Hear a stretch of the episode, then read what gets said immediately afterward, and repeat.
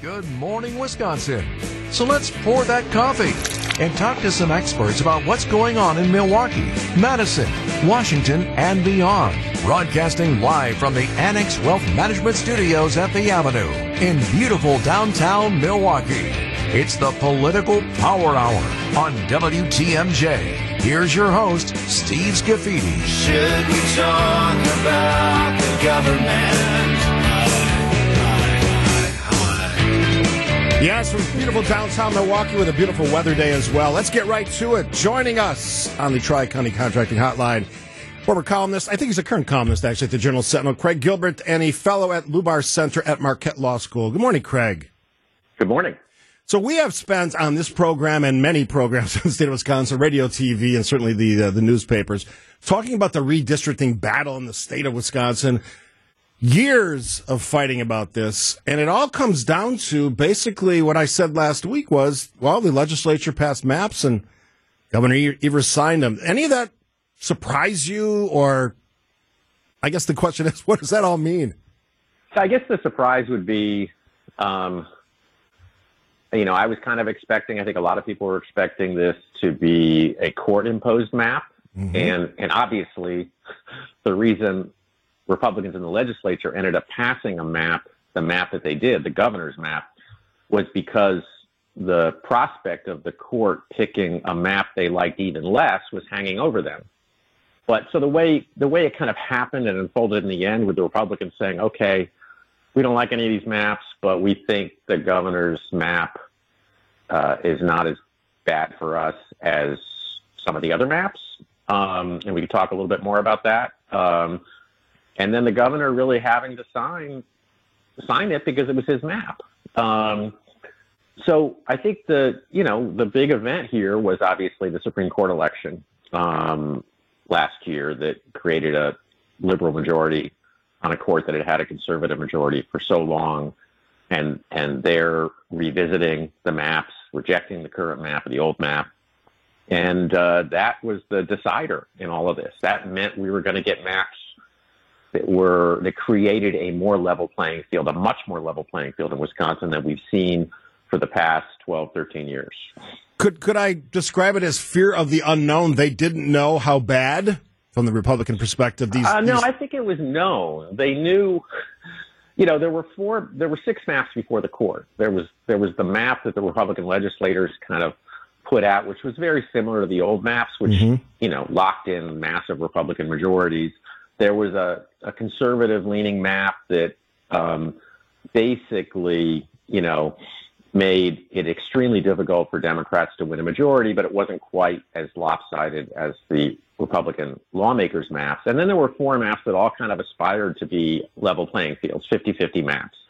The differences among those four maps, including the governor's map, were not dramatic, um, but there were ways in which, you know, there were other maps that were a little bit better for the Democrats on the governor's map. And particularly, there's this one issue of the state Senate. Uh, the state Senate has staggered elections, um, which means that roughly half the state Senate has already was already chosen in 2022, and Republicans won 12 of those 17 seats. So they had a big leg up going into the 2024 cycle, even under the new maps.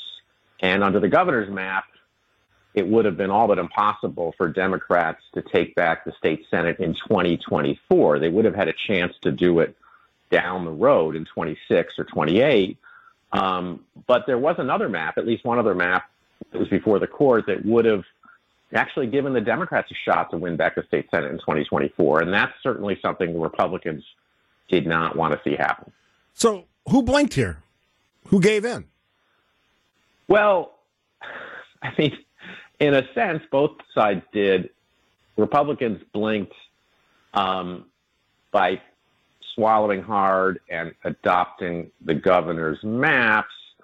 The governor, you could argue, was sort of backed into a corner in the sense that they were his maps. He had to sign them, even though some Democrats liked another map better.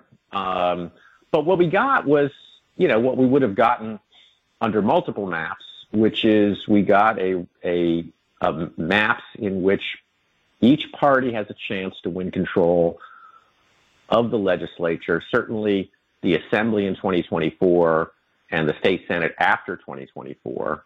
Um, and and the differences beyond that are not great. The other piece of this is that there could still be more litigation, and so you could argue that it was a victory for the Democrats to have the legislature do what it did and have a legislated map as opposed to a court imposed map because it's possible that a court imposed map would have been, you know, easier to challenge, you know, easier for for to challenge in court in the aftermath. It's harder to challenge a legislative map. I mean, it was signed by a Democratic governor and, and approved by a Republican legislature, legislature, and that courts like to give some deference to that.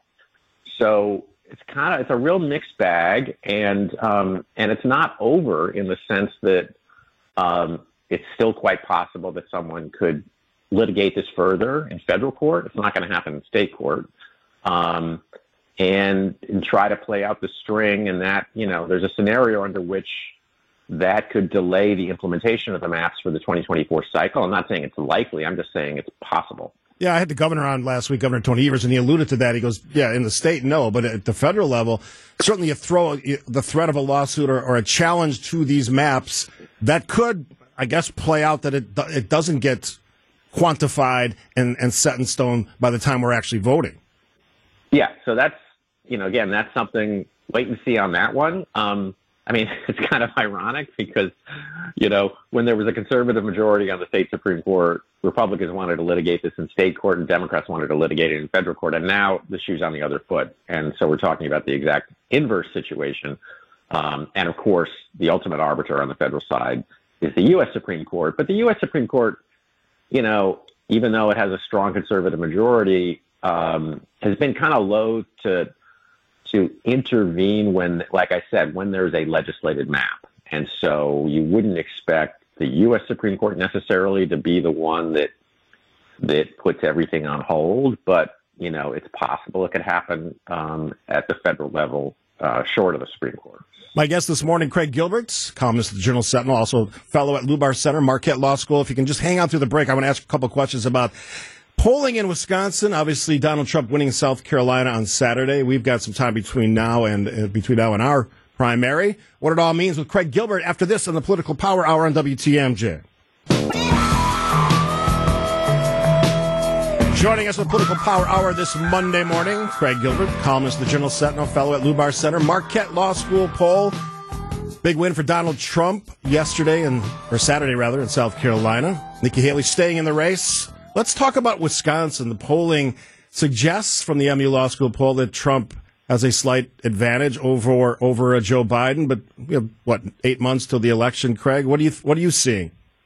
Yeah, I mean that's not too meaningful. Eight months before the election. I mean the the head scratching thing about this race is that you know we could go on and on about how Joe Biden is a fatally flawed candidate, and we could go on and on about how Donald Trump's a fatally flawed candidate. Again, not talking about their merits, but talking about their political liabilities. They clearly both have major political liabilities. And so you're left pondering whose weaknesses are weaker. And that's a tough, um, that's a tough thing to handicap. And so, uh, you know, right now, um, I think President Biden is certainly struggling in the polling. Um, in the national polling, he's got higher negatives even than Donald Trump. In the Wisconsin polling, they're both on a par. I mean, they're both like net negatives of, of you know between minus 15 and minus 20, and so you're kind of left in this situation, sort of where mathematically the deciding voters in the election is that group of voters, almost a fifth of the electorate that doesn't like either one of them. And then you get into these, you know, imponderable third party scenarios and you just sort of get into trying to figure out and forecast and predict the votes of people who don't like their choices, um, which means they're not locked into their choices, which means they can change their mind at any moment. And I don't think that's going to change too much between now and November. So for me, the wild cards are two things: women, especially suburban women around Milwaukee and other places in the state, uh, and especially you talk about women's health and and the abortion issue.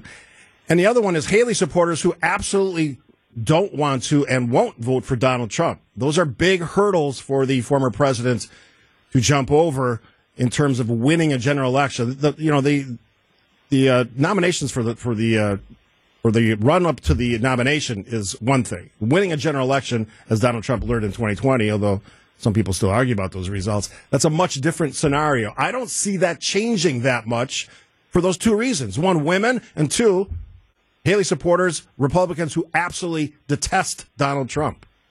Yeah, so there's always been two ways to look at the results of these Republican primaries and caucuses, and one is that you know Donald Trump is just sort of cruising toward the Republican nomination, but the other way is that if you think of him as the de facto incumbent president in his party, um, you know we're consistently seeing 40 or 50 percent of Republican primary voters vote against him, and and that you, is perfectly fair to view that as a sign of weakness. Now, some of those people voting against him, you know, aren't hardcore Republicans. A few of them are Democrats. A lot of them are independents.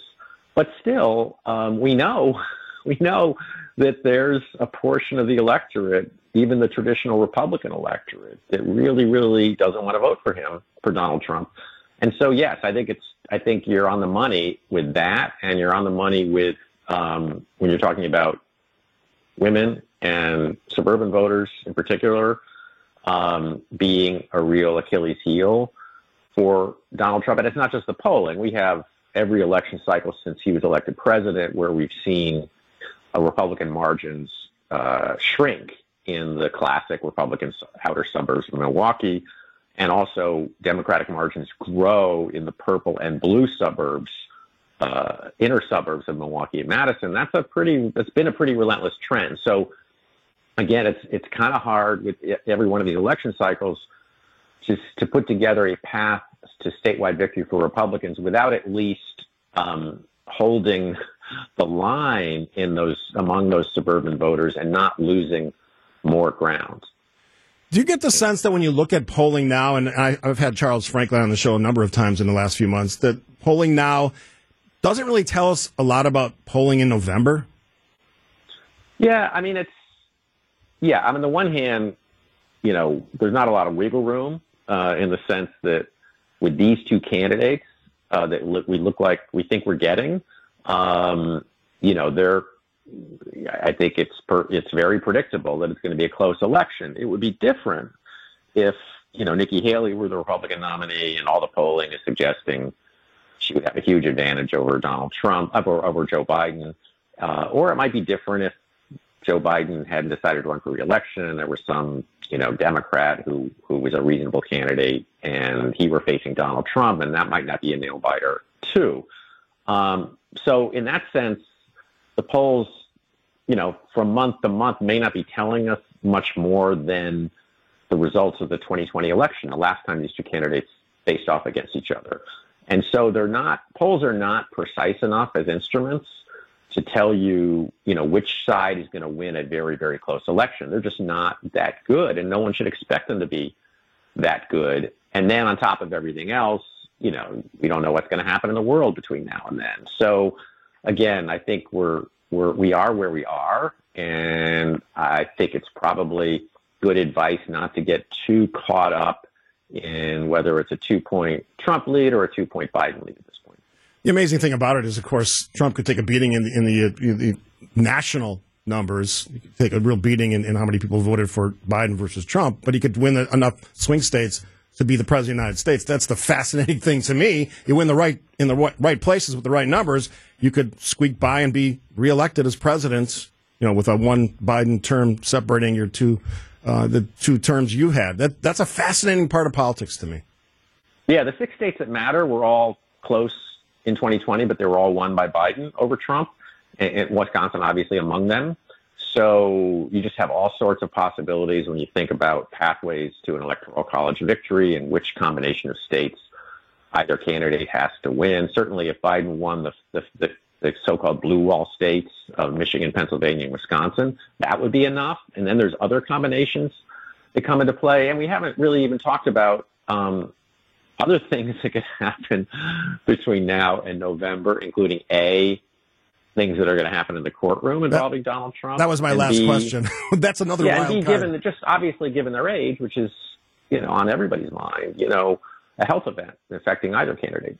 Do you think you know? Because I've talked about this a lot, the, the, the Trump trials and all these different cases, uh, civil and criminal. But there's a lot of Trump supporters who could care less. And I was watching a lot of network TV over the weekend, and basically when they did, you know, on the street interviews, folks were saying, "I don't care about any of that. I would wouldn't change my vote for the most part." That that's Yeah, also that's also fascinating. Yeah, and it's pretty clear that it's actually probably strengthened him amongst a lot of Republican voters w- with respect to winning the Republican nomination. But that's not the issue. The issue is, are there general election voters out there um, who would have trouble, um, who would have even more trouble voting for Donald Trump if he were convicted?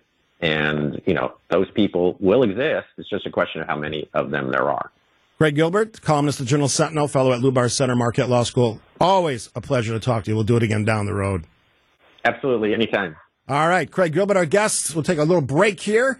Got the bottom of the hour news coming up, but then a fun, another fun guest, AJ Bayatpour, CBS 58s, who talks a lot about politics. He's got all the newsmakers uh, when he's doing his great work. He'll be our 9:30 to 10 guest right here on the Political Power Hour on WTMJ.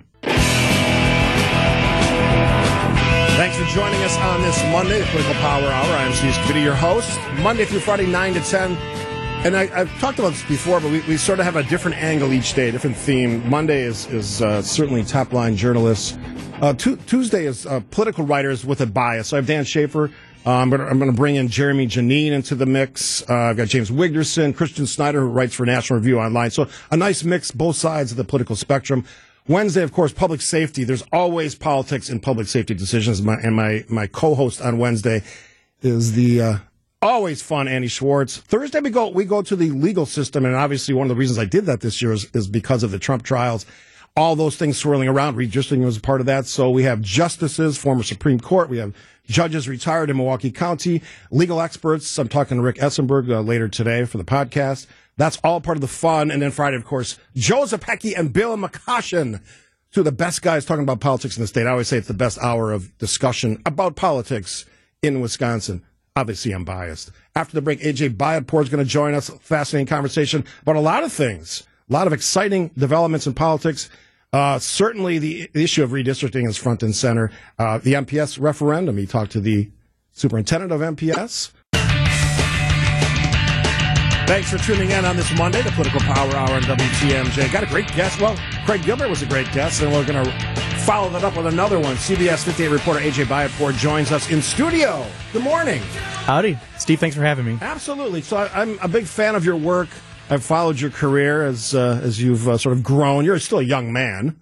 I don't know if I'd go that far. Like, look, I've got, I've got, I've got a lot more gray hairs You than do when we have a first lot more met. gray I've got a lot more gray hairs now. But yeah. you, you spend a lot, not all of your time, but a lot of your time covering politics. So let's let's get to some of these things. There's recent news about Janel Brandtjen campaign violation with the Trump campaign. How serious is this?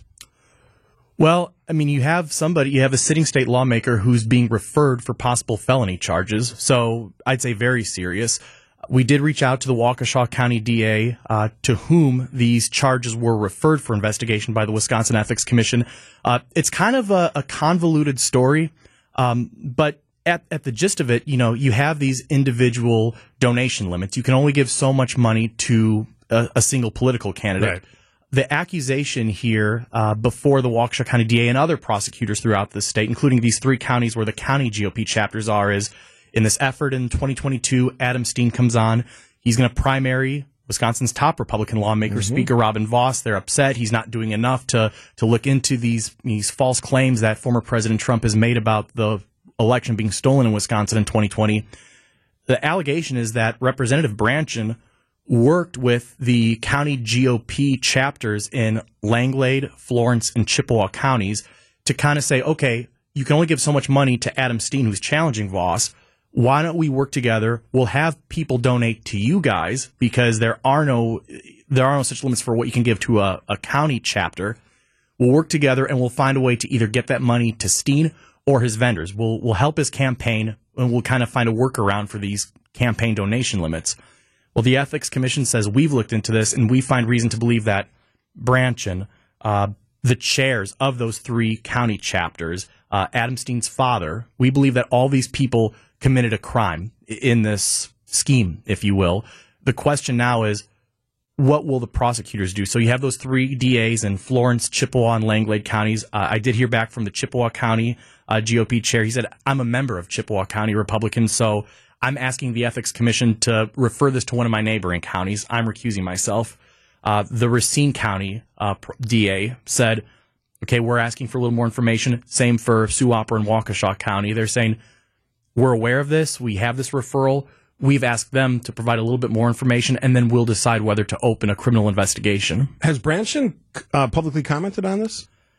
Not that I'm aware of. Not that I'm aware of Not either. that I'm aware of. I, I've reached out to her. I haven't gotten a response. I've reached out to Adam Steen. Haven't heard back either. I don't know if they're Langlo altogether or if they're, you know, perhaps gonna speak. You know, they're gonna pick to whom they respond. Uh, but as far as I know, Representative Brandtjen has not responded to this yet. You'll recall that there's a, another level of intrigue here because it is Representative Brandtjen who had been at the forefront of some of the push after the 2020 election to give a platform to you know really some baseless claims Well, of election fraud in 2020. for, uh, for the elections committee, right? And- and- Right. And she served in that until some of these other things started to happen. Right. Uh, There was um, a lot of criticism of the Wisconsin Elections Commission. Eventually, over Brandtjen's role in, in pushing for Adam Steen to, to topple Vos, so to speak, which he nearly did. He ended up losing in that primary election, but it was was fairly close. Uh, Brandtjen now doesn't even caucus with the Republicans, so she went from um, having a pretty high profile position with the uh, you know, elections committee in the assembly to now not even caucusing with the Republicans. I made this point last week. It's interesting that as a result of the the fallout from the election investigation, which was supposed to look at how this election from a Republican perspective was stolen or rigged, we've seen, we've seen Gableman now be accused of violations. We've seen Janel Brandtjen accused of violations. It's it's almost more interesting and I think illuminating that instead of finding things real things that would have flipped the election to Donald Trump's favor, which didn't happen, and most reasonable people have accepted the results of 2020. We're seeing now charges against Republicans, not Democrats.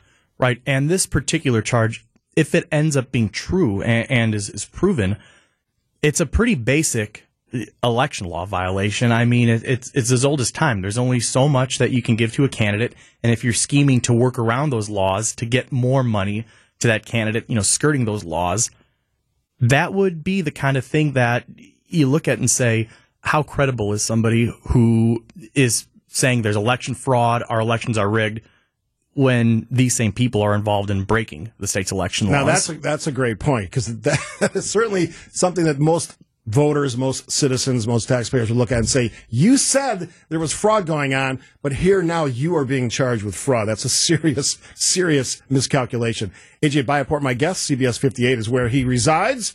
After the break, we sort of alluded to it, redistricting, the the shift of power potentially in the state of Wisconsin, all because of a threat at the Wisconsin Supreme Court. We'll continue the conversation after this on the Political Power Hour on WTMJ. My part time service in the Army. Talking some politics this hour, political power hour. That's that's why we named it that. And you can give uh, Bill McCoshen and Joe Zepecki some love on that one because that's where it all started on the Friday show. AJ Bayatpour, my guest, CBS 58 reporter. Um, redistricting. I asked Craig Gilbert's uh, columnist for the Journal Sentinel about this earlier. Where does this story go? We've we've seen now the signing by the governor. I had the governor on the show last week. He was he was um, confident that there wouldn't be any challenges in Wisconsin. You cover this story in depth. What does this tell you? What, where do you think this story goes next? Well, I think in Wisconsin, you're conditioned to whenever something of political significance happens, you're waiting for the next lawsuit to come. Right. but with this, with this particular instance, it seems less likely there's going to be a challenge to this. You'll recall in 2022, initially the Wisconsin Supreme Court with you know Brian Hagedorn when he was still kind of the swing vote on the court. In a 4-3 decision, they picked the governor's maps, but then they got struck down by the U.S. Supreme Court based on a Voting Rights Act Right. violation. Well, all the parties involved, Democrat and Republican, were very careful in this redistricting process. If you look at the different map proposals that were submitted to the court, no one messed with the city of Milwaukee's boundaries. No one messed with those districts. No one wanted to get slapped on a VRA violation. The other possible challenge to this to the U.S. Supreme Court would be, you know, what you've heard about when people saying Justice Protasiewicz should have recused herself. She took money from the Democrats and she she shouldn't have you know, had a vote on this case. Well, one uh, from the legal scholars I've talked to, very tough hill to climb. They're very skeptical that that claim would hold water in court. But beyond that, because of how this process ended up playing out, what's there to challenge with regard to Justice Protasiewicz. You have. Uh, you, you could, I suppose, conceivably say, well, she was part of a court that struck down these maps and put the wheels in motion here. But this is not what happened two years ago. You know, if the U.S. Supreme Court reversed a Wisconsin Supreme Court decision, these maps are not in place through court order. These maps are in place because the process happened the way it's supposed to work constitutionally. Legislature passes maps, governor signs them. So I even talked to Rick Esenberg from the Conservative Wisconsin Institute for Law, Law and Liberty, and he said it's less likely in his estimation that there's a challenge to these maps because you'd be asking the U.S. Supreme Court to undo a state legislative and executive branch's actions. And to, and when it comes to redistricting, the court's precedent at the at the federal level is redistricting is a state thing. So to meddle with not a state court order, but to meddle with a state legislative decision that a Republican legislature passed and Democratic governor signed, it really opened up Pandora's box. Yeah, I mean the process worked, eh, albeit convoluted. It worked how it was supposed to work. Legislature creates the maps, governor signs, boom, we're done having said all that, and you, you laid it out brilliantly, I guess for me is even if there's no grounds, doesn't stop somebody from actually attempting to have the Supreme Court here, which again can create, and I could be wrong, I'm not a legal scholar, some delay in the process because ultimately this will shape where district lines are, and, and the governor's asked for congressional review as well from the state Supreme Court. Right. And the congressional review is interesting in that it's the governor's maps mm. that are in right. pla- that are in place right. now. He's essentially asking his own maps to, for his own maps to get thrown out. Basically, is what he was right. saying. And I think you know what the governor's lawyer's argument is. Well, the maps we made for the congressional districts a couple years ago was based on a doctrine from a then conservative majority on the state supreme court saying minimize change. It was you know the so-called least change doctrine. We don't subscribe to that we adhered to it because it was the court's order. They picked our map, great, but we think that the rules that we followed to make that map were bad. So now we're asking a new court majority to issue new rules, so to speak, so we can have a new congressional map. Will that happen? I mean, it, it's hard to say. I, I think that there's a better chance of that happening than there being some kind of valid challenge to the legislative maps. It, it seems as though, from when you talk to legal scholars, it seems very likely that this is where it's at. And, and, you know, the top Republican leadership in the legislature seems to not want to mess with this anymore, at least in their public comments. They don't want to mess with the, the fight over the legislative maps. They want to get to work on figuring out who's going to go where because right now you have some open districts. Right now you've got some Republican incumbents who are paired in the same district, and they got to figure out Knodl and Strobel. Knodl said he's not right. Running. You know, Rob Cole's in Green Bay. Right. You know, another longtime representative who's now in in this mix. Uh, you have these questions about what's going to happen. All these things have to get sorted out in pretty short order too, because I mean we're looking at primary elections coming up in August. I get a sense that it's very unlikely that you're going to have any further challenges to the legislative maps. Maybe if Brad Schimel wins next year and there's a conservative majority on the court, it's revisited then. But as far as what's going on this year, at least from public comments from Republican leaders in the legislature, they want to get to work on sorting out who's going to run where, let's field some candidates and do what it takes to, to keep this majority after 2024. And most of the experts I've talked to said more than likely at some point the assembly will, will, will shift. And it's not surprising given that, you know, that we have new map, we will have new maps, um, that that will be the most likely shift. Much more difficult for Democrats to take control of the Senate, which is a clear Republican majority. Is that how you see it? Yeah, from the conversations I've had, the assembly is very much going to be in play under these maps in 2024.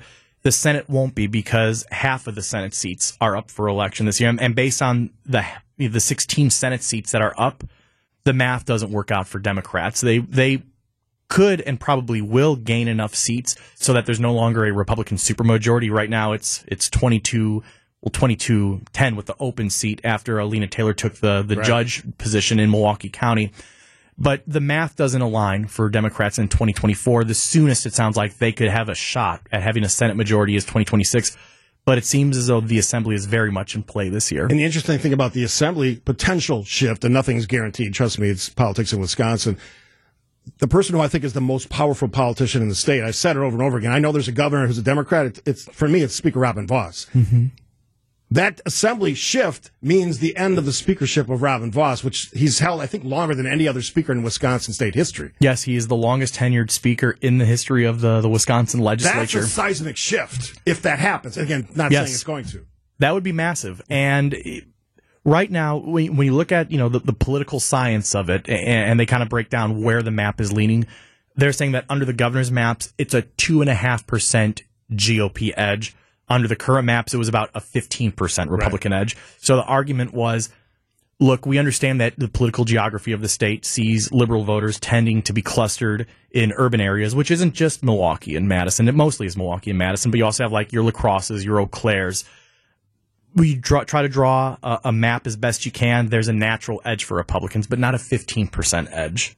So, it, with it being a more competitive map, it'll be interesting to see what happens. Because of political geography, Republicans still have an edge. They'll argue we should have a bigger edge than 2.5% because the Democrats tried to, you know, cut into that disadvantage they have. But you're really getting in the weeds. The, the bottom line is this is a much more competitive map, it, it, and it does align more with what you see in, in statewide election results. Real quick question before we go to break. You think it means that the Republicans and Democrats state of Wisconsin will get along better if it's it's more competitive? If you're an optimist, if you're an optimist, I, I, I think what people are curious, what I'm curious to see is, does this lead to more moderate candidates because you have more districts that are close to 50-50 does it lead to it's not so much you're a hardcore red district or a hardcore blue district so really the only race that matters is the primary if in this case it's a more evenly divided district, you have to cater to both liberal and conservative voters. I'm curious to see does that lead to a rise in more moderate candidates getting elected to the legislature? CBS 58 reporter AJ Bayatpour will take a quick break here. After the break, the MPS referendum is looming. He talked to the superintendent, Keith Posley, and we'll talk about that as we wind it up to the top of the hour news right here in the Political Power Hour on WTMJ. All right, we are talking so much I almost ran out of time, but I want you to, to um, pump your, your interview with Keith Posley from uh, from uh, MPS. Yeah, real quick, I was able to sit down with the superintendent Keith Posley, and the biggest takeaway as we look at April second, one, uh, the voters should want more specifics from MPS about what its plan is for $252 million, but also understand this is such a complex issue. Uh, only five big city districts in the whole U.S. have a higher poverty rate than Milwaukee Public Schools. There are real challenges facing this district my biggest takeaway, honestly, is people need to pay more attention to this issue. It, it literally is the future of our city when we talk about our kids. Uh, the story, there's a two part story. I look at what to do with building consolidation. That's all on CBS58.com, both parts of that story. So uh, it's a great, it's a huge, hugely important topic. AJ Bayatpour, next time we'll talk about that one in more detail.